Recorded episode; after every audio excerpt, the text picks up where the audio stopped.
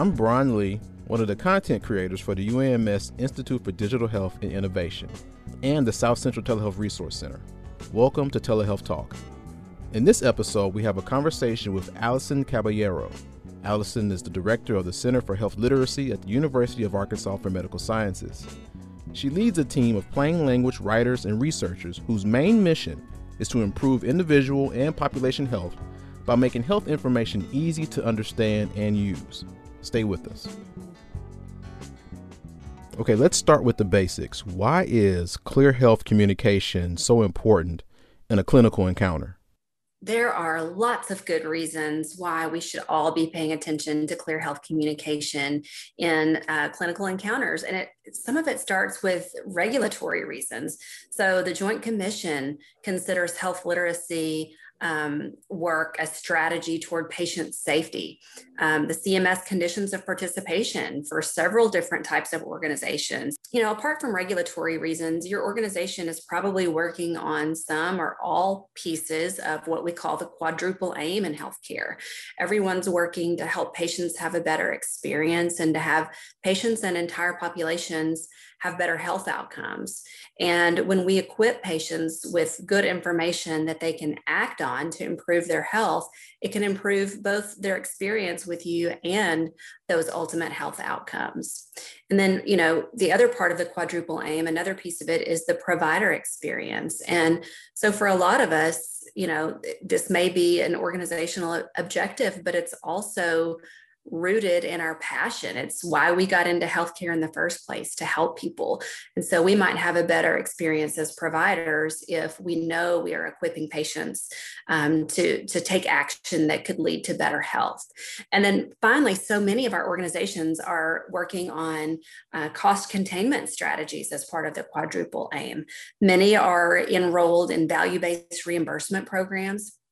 And those programs incentivize organizations that help patients stay well. So, if you think about some of those things that uh, might be on your quality metrics scorecard for value based reimbursement, it's things like did a patient get a prescription filled? Did a patient attend a, uh, a scheduled follow up visit after an inpatient stay?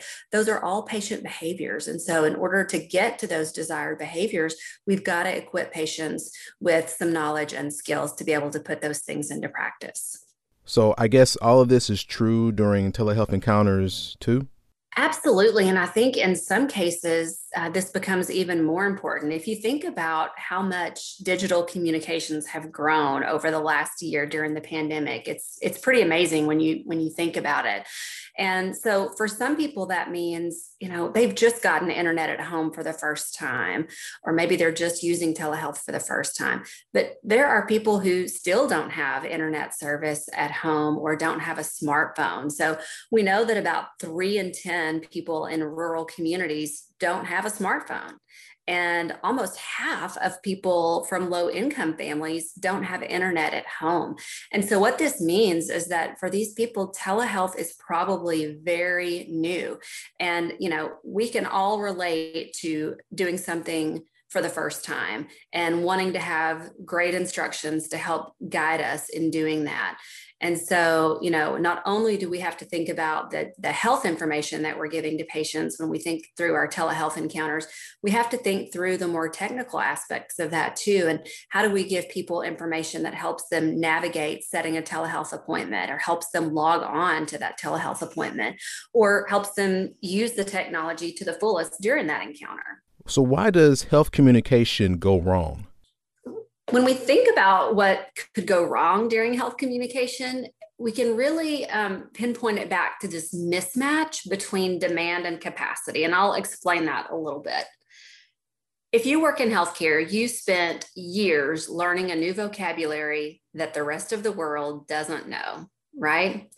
And um, on the flip side, on the capacity side, we know that only about 12 out of every 100 adults in the country has proficient health literacy skills. And what I mean by that is only a fraction of our population has all the skills they need to find health information, read it, understand it, take some meaning from it, and actually use it to improve their own health.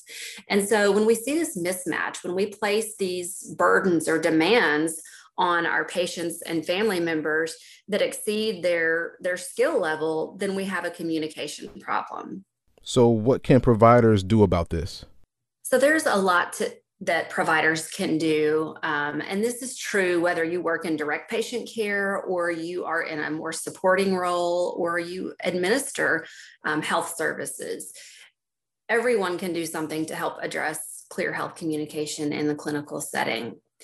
Um, so, the Agency for Healthcare Research and Quality has a wonderful guidance document called The 10 Attributes of a Health Literate Healthcare Organization. And I would encourage you to look into that. But in essence, um, those 10 attributes start with leadership and with policy. And so this is all about organizations having leadership that outwardly and very visibly supports clear health communication um, as, as a key organizational objective. And with having policies that support health information being developed and delivered in a way that's meaningful to patients and families. And so, as an example of that, having a policy that um, ensures that all of your written information that comes from your health organization is written in plain language. And plain language is really just um, language that people can understand the first time they see it or hear it.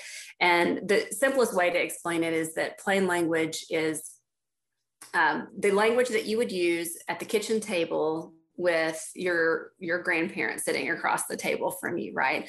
So it's not the vocabulary that you learned in your years of education but it's that common everyday language. And too often our written materials and our spoken uh, information are not in plain language and that has a real impact on what our patients are able to understand and then ultimately do with that information that you're providing. And that's more than just you know the uh, the pre-op instructions or the you know post-visit care that you want the patient to engage in.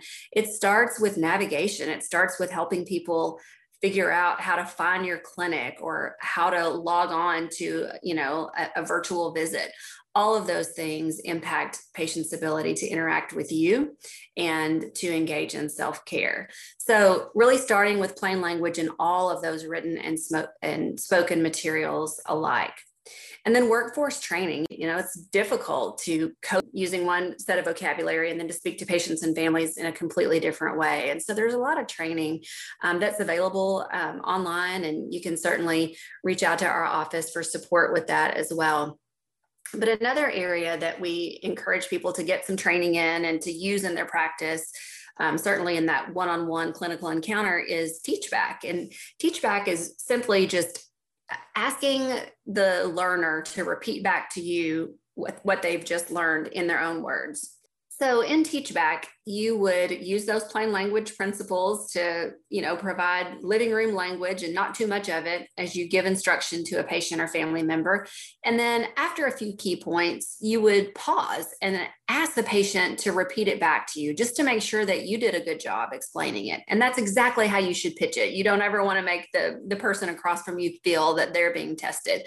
You could say, we've just gone over a lot. Um, I want to make sure I did a good job explaining this to you. So, in your own words, what are you going to do when you leave here today?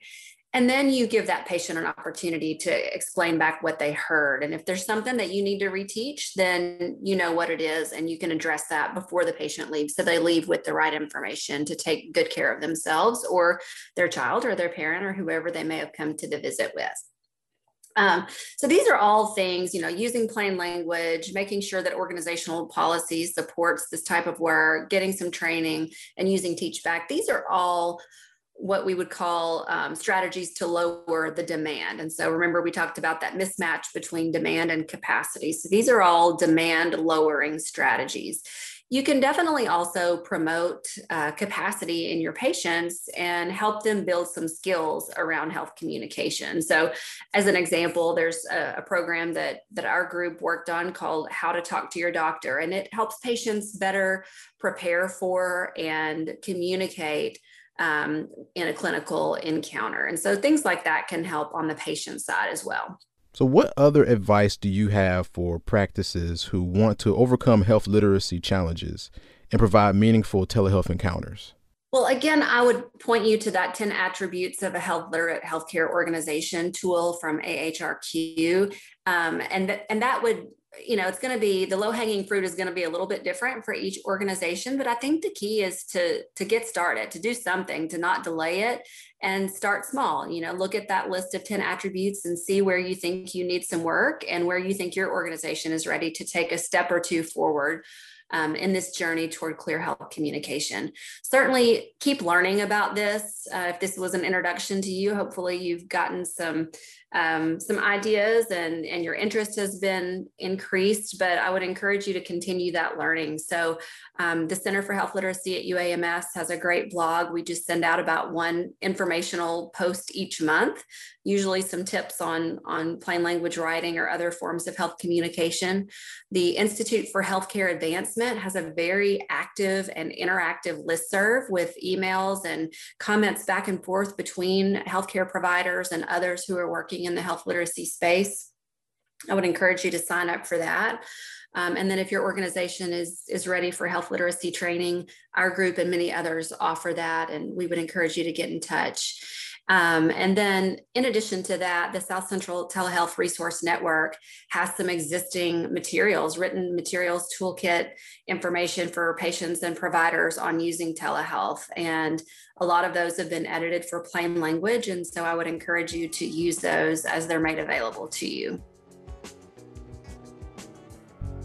Let's keep the conversation going. You can find and follow us on Twitter at Learn Telehealth, on Facebook, the same name, Learn Telehealth, and you can always leave us an email at info at learntelehealth.org. Thanks for listening.